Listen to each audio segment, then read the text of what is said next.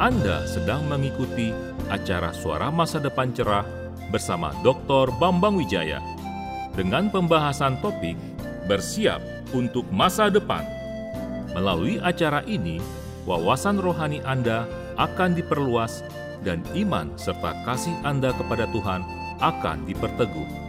Selain program radio ini, Anda juga dapat mengikuti berbagai program inspiratif yang dibawakan oleh Dr. Bambang Wijaya melalui YouTube channel Bambang Wijaya. Selamat mendengarkan. Orang yang mengetahui kapan Yesus akan datang kembali adalah orang yang mengetahui rahasia yang terbesar di sepanjang sejarah dunia. Rahasia yang terbesar. Sehingga tidaklah mengherankan apabila dari waktu ke waktu Selalu ada saja orang yang mengaku bahwa dirinya mengetahui kapan Yesus akan datang kembali ke dunia.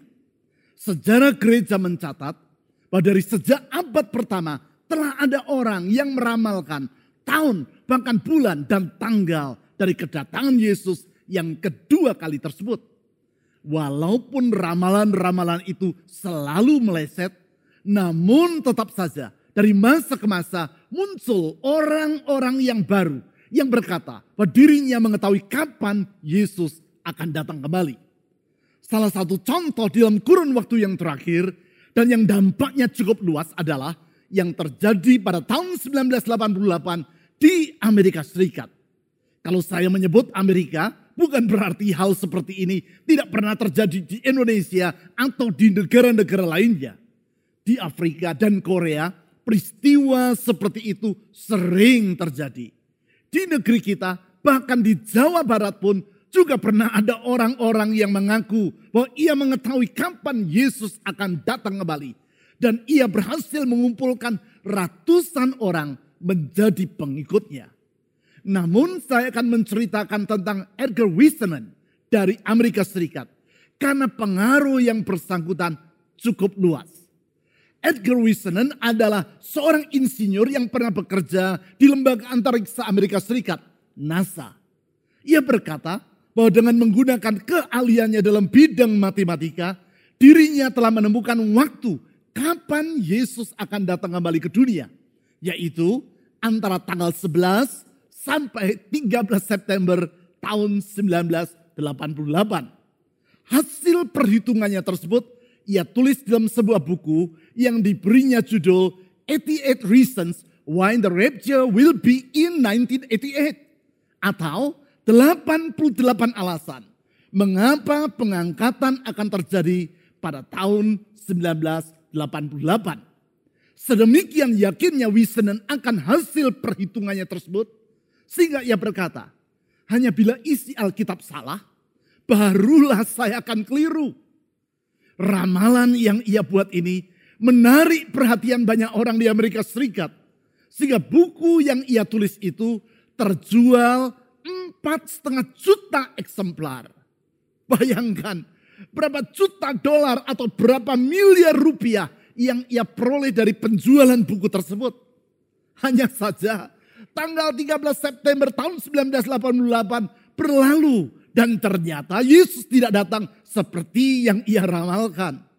Oleh karena itu Wisden menerbitkan bukunya yang kedua yang diberinya judul The Final Shout, Rapture Report 1989 atau seruan terakhir, laporan pengangkatan 1989.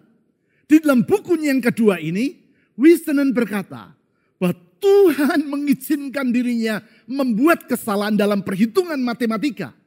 Sehingga sebagai akibat terjadi kemelesetan satu tahun dari waktu yang seharusnya.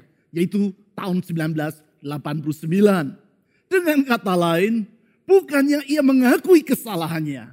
Malahan ia mengalihkan tanggung jawab atas kesalahan tersebut kepada Tuhan.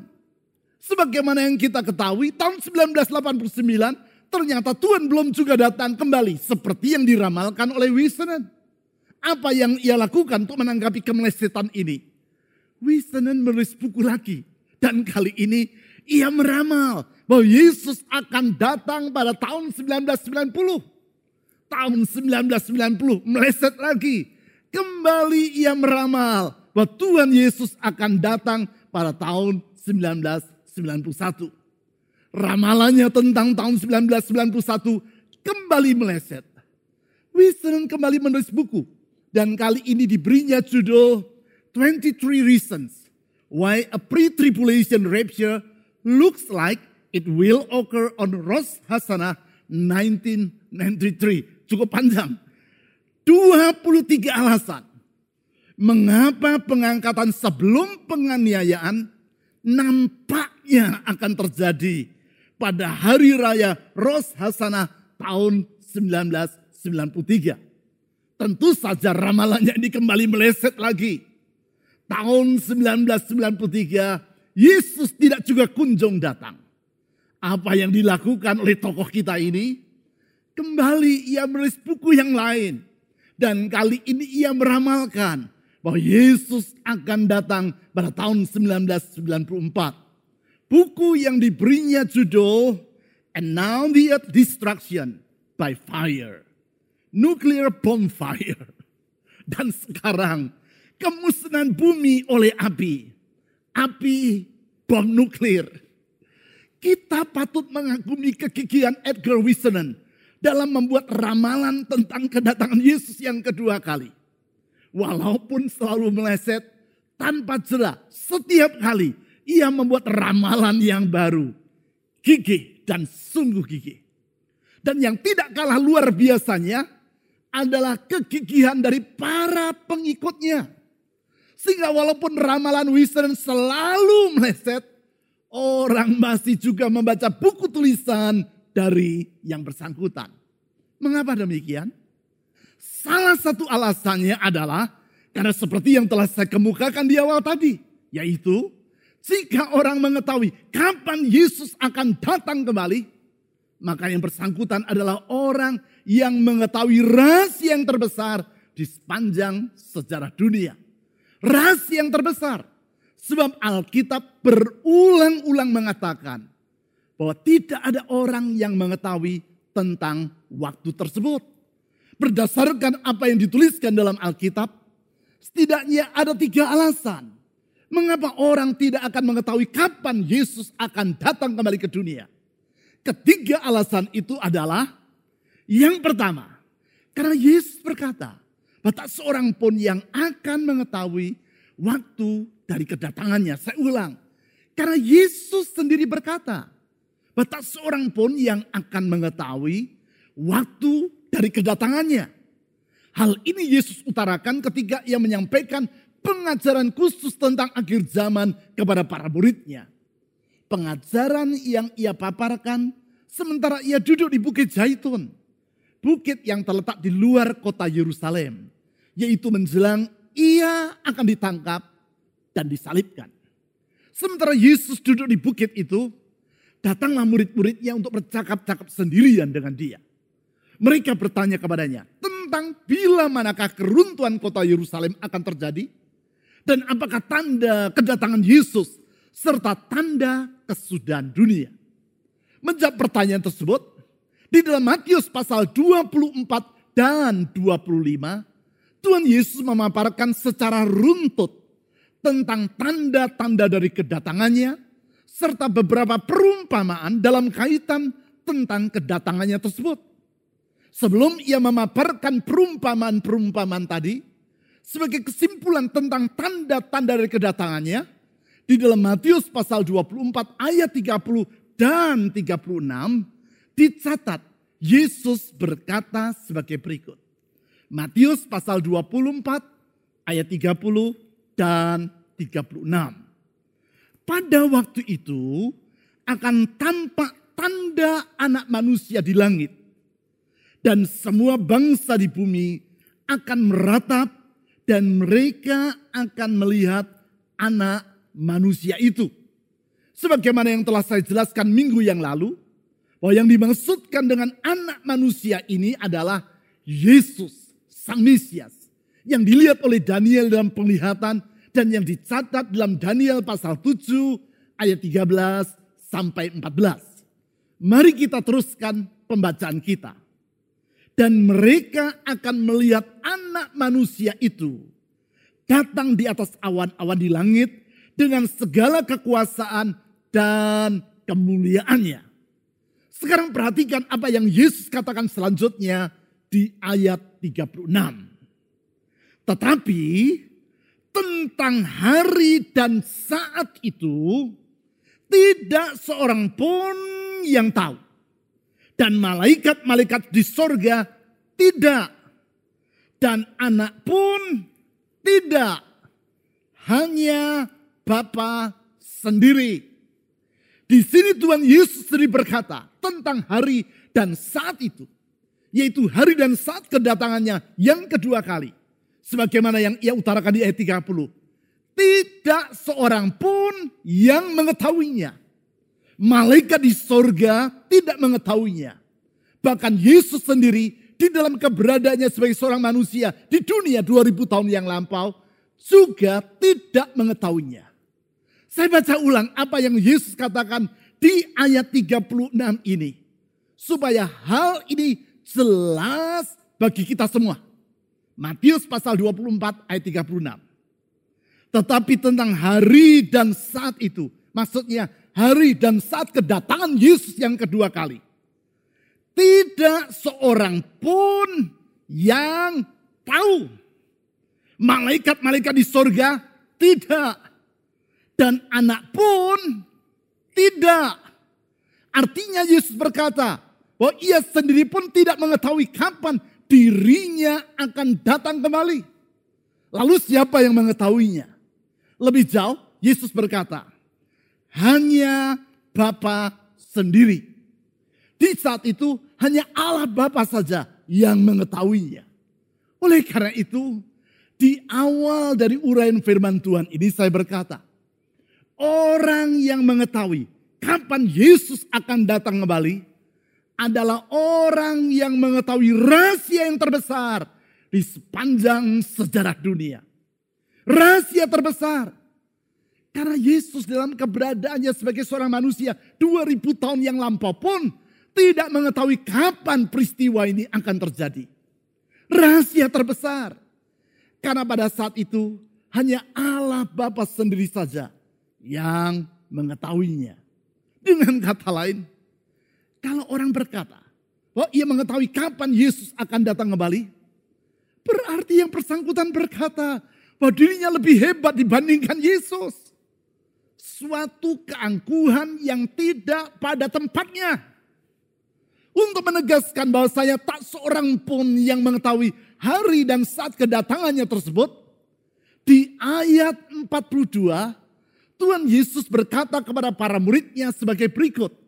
Matius pasal 24 ayat 42. Karena itu berjaga-jagalah. Alasannya sebab saya ajak suara baca bersama-sama kalimat ini. Kamu tidak tahu pada hari mana Tuhanmu datang. Kalau Yesus berkata, bahwa para muridnya tidak mengetahui pada hari mana ia akan datang kembali. Sebaiknya kita mempercayai apa yang Yesus katakan tersebut. Sehingga kalau seseorang berkata bahwa ia mengetahui tanggal, bulan, ataupun tahun kapan Yesus akan datang kembali. Jangan sekali-kali saudara mempercayainya. Dan kalau orang tersebut coba meyakinkan dirimu dengan berbagai macam tafsir, perhitungan, maupun penglihatan yang ia katakan ia peroleh dari Tuhan. Tak usah saudara membuang waktu untuk mendengarnya. Sebab Yesus sendiri sudah berkata, sebab kamu tidak tahu pada hari mana Tuhanmu datang. Selanjutnya, mengapa hari dan saat kedatangan Yesus yang kedua kali tidak akan diketahui? Yaitu alasan yang kedua. Sebab rahasia tentang waktu kedatangannya akan membuahkan pengharapan. Saya ulang. Sebab rahasia tentang waktu kedatangan Yesus yang kedua kali akan membuahkan pengharapan. Memang. Di dalam Matius pasal 24 ayat 36 dan 42. Sebagaimana yang telah kita baca tadi. Yesus berkata. Tidak seorang pun yang mengetahui hari dan waktu dari kedatangannya yang kedua kali nanti. Namun di sisi yang lain, di dalam pasal yang sama, yaitu di dalam Matius pasal 24, Yesus memaparkan empat tanda dari kedatangannya. Untuk apa tanda-tanda tersebut Yesus paparkan? Bukan agar orang mengetahui hari dan waktu dari kedatangannya. Namun agar orang menyadari ketika waktu tersebut sudah dekat. Hari dan waktu kedatangannya tetap merupakan suatu rahasia. Namun ketika hari tersebut sudah mendekat, orang akan dapat menyadarinya. Yaitu dengan mengingat tanda-tanda yang telah Yesus paparkan tadi. Kesadaran akan datangnya hari Tuhan dalam diri para pengikutnya. Yang akan membuahkan pengharapan di dalam hati mereka. Hal ini hampir sama seperti bila saudara mengemudikan mobil di jalan tol. Dan saudara lihat jarum meter pada dashboard menunjukkan bahwa tangki bahan bakar dari mobil saudara dalam keadaan hampir kosong. Saudara merasa sangat cemas karena bisa jadi mobil itu akan mogok di tengah jalan karena kehabisan bahan bakar. Tak lama kemudian, saudara melihat tanda lalu lintas yang menunjukkan bahwa tidak jauh di hadapan saudara terdapat sebuah SPBU. Stasiun pengisian bahan bakar umum. Apa yang saudara rasakan ketika melihat tanda itu? Rasa lega yang luar biasa. Rasa cemas dalam hatimu langsung sirna seketika. Demikianlah halnya dengan tanda-tanda dari kedatangan Yesus yang kedua kali. Hal tersebut akan membangkitkan pengharapan dalam diri kita hanya saja bedanya, bila tanda SPBU disertai penjelasan tentang berapa kilometer lagi saudara akan bertemu dengan SPBU itu, maka tidak demikian halnya dengan tanda dari kedatangan Yesus yang kedua kali. Tanda tersebut tidak disertai dengan penjelasan berapa bulan atau berapa hari lagi ia akan datang kembali.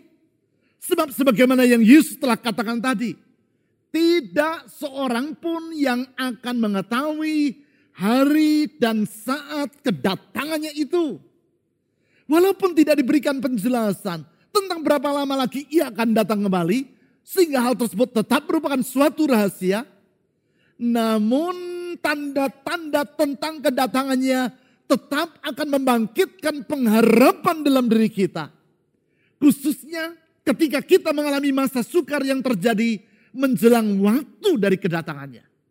Hal itulah yang antara lain Yesus sampaikan di dalam Lukas pasal 21 ayat 27 dan ayat 28. Mari kita baca ayat tersebut.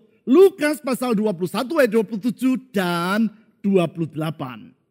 Pada waktu itu orang akan melihat anak manusia datang dalam awan dengan segala kekuasaan dan kemuliaannya apabila semua itu mulai terjadi, bangkitlah dan angkatlah mukamu. Sebab penyelamatanmu sudah dekat. Perhatikan kalimat di ayat 28, yaitu apabila semuanya itu mulai terjadi. Maksud dari penggalan kalimat ini adalah apabila tanda-tanda dari kedatangan yang kedua kali mulai terjadi. Di saat itu seperti yang Yesus katakan, para pengikutnya akan bangkit dan mengangkat muka mereka. Artinya di saat itu mereka akan bangkit dari keputusasaan dan mengangkat muka dengan penuh pengharapan. Alasannya yaitu sebab penyelamatanmu sudah dekat. Artinya karena hari kedatangannya sudah dekat. Sama seperti yang saya ceritakan tadi. Ketika saudara melihat tanda SPBU, saudara akan bangkit dari keputusasaan dan mengangkat muka dengan penuh pengharapan. Sebab SPBU yang menyelamatkan dirimu dari kendala karena mobil memogok di tengah jalan sudah dekat. Benarkah bagi orang yang tidak percaya kepada Yesus maka waktu kedatangan yang kedua kali merupakan suatu rahasia. Sedangkan bagi mereka yang percaya kepadanya, maka hal tersebut bukan suatu rahasia. Saya ulang, benarkah bagi orang yang tidak percaya kepada Yesus, maka kedatangan Yesus waktunya merupakan suatu rahasia. Sedangkan bagi mereka yang percaya, ini bukan rahasia. Benarkah hal itu? Namun yang pasti, sebagaimana yang ditulis dalam Titus pasal 2 ayat 13, penggenapan dari janji kedatangan Yesus yang kedua kali tersebut merupakan penggenapan dari pengharapan yang penuh bahagia atau a blessed hope. Suatu pengharapan yang diberkati. Pengharapan yang penuh bahagia dan diberkati. Sebab kedatangannya akan memampukan kita untuk hidup dengan tidak berputus asa. Tidak berputus asa. Sebab pada saat itu, semua kesukaran yang kita alami, baik pada masa sekarang maupun menjelang kedatangannya, akan berakhir. Tidak berputus asa. Sebab Yesus yang berjanji bahwa ia akan datang kembali adalah pribadi yang janjinya dapat kita andalkan. Kalau saudara percayakan hal ini, ungkapkanlah imanmu itu dengan menulis pada kolom komen dari YouTube channel ini kalimat di dalam Yesus aku memiliki pengharapan yang tidak akan mengecewakan atau Yesus setia aku tidak perlu berputus asa. Atau kalimat yang lain yang dapat saudara tulis sendiri. Tulislah pernyataan imanmu. Sebab dengan cara demikian, saudara dapat mengatasi keraguan dan kekhawatiran dalam hatimu. Sekarang lebih lanjut. Mengapa hari dan saat kedatangan Yesus yang kedua kali tidak akan diketahui? Yaitu alasan yang ketiga. Sebab rahasia tentang waktu kedatangannya akan mendorong orang untuk hidup dalam kekudusan. Saya ulang. Sebab rahasia tentang waktu kedatangan yang kedua kali akan mendorong orang untuk hidup dalam kekudusan. Dorongan ini berkaitan dengan sikap bersiaga dalam menantikan kedatangan Yesus. Sikap bersiap atau tidak lengah yang berulang-ulang Yesus ingatkan melalui perumpamaan-perumpamaan yang ia sampaikan di dalam Matius pasal 24 dan 25. Salah satu wujud dari sikap bersiap siaga dalam menantikan kedatangannya itu adalah dengan hidup di dalam kekudusan. Hal tersebut antara lain dinasihatkan oleh Rasul Petrus dan ditulis dalam 2 Petrus pasal 3 ayat 10 dan 11. Saya baca 2 Petrus pasal 3 ayat 10 dan 11. Tetapi hari Tuhan akan tiba seperti pencuri. Pada hari itu langit akan lenyap dengan gemuruh yang dahsyat dan unsur-unsur dunia akan hangus dalam nyala api. Dan bumi dan segala yang ada di atasnya akan hilang lenyap. Ayat 11. Jadi, jika segala sesuatu ini akan hancur secara demikian, betapa suci atau betapa kudus dan salehnya kamu harus hidup. Kembali di sini disebutkan bahwa hari kedatangan Yesus yang kedua kali atau yang diistilahkan sebagai hari Tuhan akan tiba seperti pencuri. Artinya waktu kapan peristiwa tersebut akan terjadi tidaklah akan diketahui orang alias merupakan suatu rahasia. Atas dasar itu, serta atas dasar dahsyatnya peristiwa tersebut. Maka di ayat 11 ditulis, betapa suci dan salehnya kamu harus hidup. Singkat kata, karena waktu kedatangan Kristus adalah bagaikan pencuri, maka sebagai akibat para pengikutnya harus senantiasa hidup bersiap siaga. Yaitu dengan hidup di dalam kekudusan. Dalam 1 Yohanes pasal 2 ayat 28 diberikan alasan tentang hal ini. Yaitu agar kita tidak usah malu terhadap dia, terhadap Yesus pada hari kedatangannya. Kekudusan yang digambarkan dalam Mazmur pasal 29 ayat 2 sebagai dandanan atau riasan dari umat Allah ketika menghadap Tuhan. Hal ini selaras dengan gambaran tentang kedatangan Yesus yang kedua kali sebagai seorang pengantin laki-laki dan kita, para pengikutnya, dalam Wahyu pasal 22 ayat 17 digambarkan seperti pengantin perempuannya. Bayangkan, kalau saudara menjadi seorang pengantin perempuan, dan pada hari pernikahanmu, pengantin laki-lakimu datang untuk menjumpai dirimu. Yang bersangkutan datang dengan mengenakan jas dan pakaian yang pantas untuk hari yang sangat istimewa tersebut. Dan ketika ia tiba di rumahmu, engkau belum mandi, rambutmu masih awut-awutan, dan engkau masih mengenakan baby doll atau duster, Kira-kira mungkinkah dengan tabah engkau menyambut kedatangan yang bersangkutan? Kalau saudara menjawab, ya dengan tabah aku temui pengantin laki-lakiku. Maka dirimu termasuk manusia langka. Jelas saudara berharap pada saat itu saudara sudah dalam keadaan siap untuk berjumpa dengan pengantin laki-lakimu. Yaitu dengan berdandan sebagaimana seharusnya seorang pengantin perempuan dalam menyambut pengantin laki-lakinya.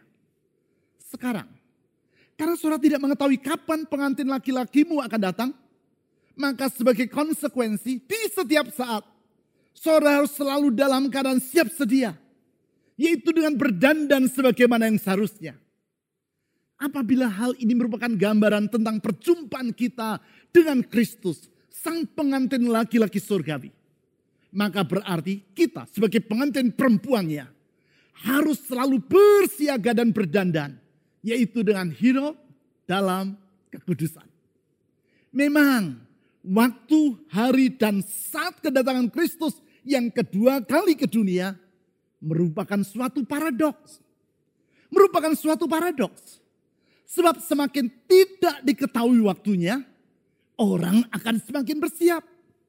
Sebaliknya, semakin diketahui saatnya, semakin orang akan bersikap ceroboh dan tidak bersiaga. Istilah yang banyak digunakan orang adalah, ah Belanda masih jauh.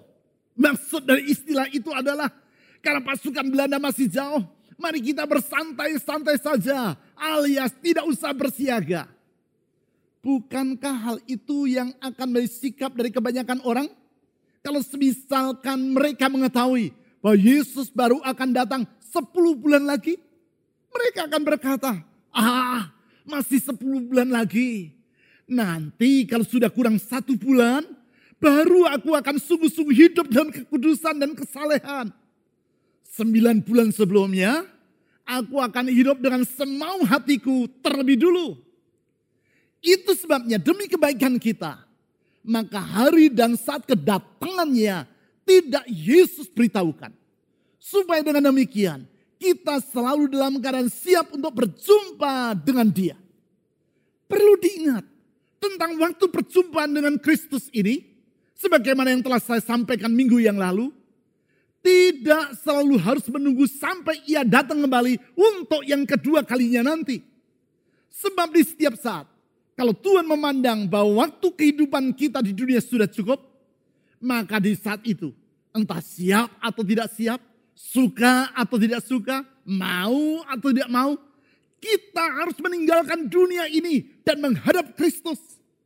Oleh sebab itu, sepatutnya daripada sibuk memperdebatkan kapan Yesus akan datang kembali, justru orang harus sibuk menyiapkan diri untuk berjumpa dengan Tuhan di setiap saat. Itulah sikap bersiaga yang sepatutnya. Bagi kita yang menyadari bahwa perjumpaan dengan Yesus merupakan perjumpaan yang indah. Yaitu perjumpaan dengan pribadi yang mengasihi kita. Maka tentu hari kedatangan Yesus bukan merupakan hari yang menakutkan. Tetapi hari yang kita dambakan. Hari yang mulia. Sebab kita menyadari apabila kita dapat menghadap dia sebagai umat yang telah ditebus dari kebinasaan Hal itu sama sekali bukan karena kebaikan kita. Tetapi karena anugerahnya. Anugerah yang telah Yesus tunjukkan melalui kerelaannya untuk berkorban di dalam kasih sampai mati di kayu salib. Pengorbanannya yang menghapus dosa-dosa kita. Serta masa lalu kita yang kelam. Kasihnya yang membentangkan masa depan yang baru. Yang penuh pengharapan pengharapan yang bersifat pasti. dan tidak akan mengecewakan. Karena dia, Yesus Kristus, Tuhan kita, adalah pribadi yang setia. Oleh karenanya, di satu sisi, kedatangannya akan mendorong kita untuk hidup dalam kekudusan. Dan di sisi yang lain, kepastian tentang kedatangannya akan membuahkan pengharapan dalam hati kita. Ya, di dalam Yesus Kristus, kita menyongsong masa depan yang penuh dengan pengharapan.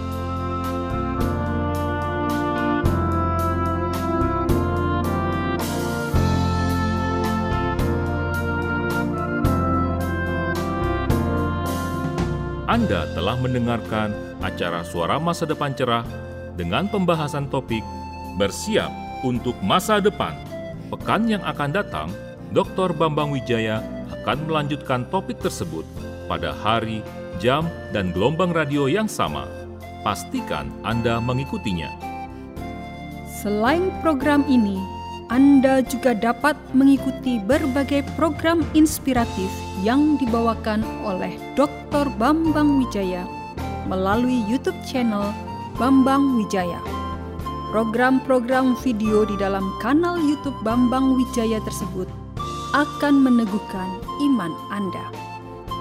Bila Anda ingin menghubungi Dr. Bambang Wijaya, silahkan Anda menghubunginya melalui WA ke nomor telepon 0811 309 077. Sampai berjumpa pada pekan yang akan datang. Tuhan memberkati.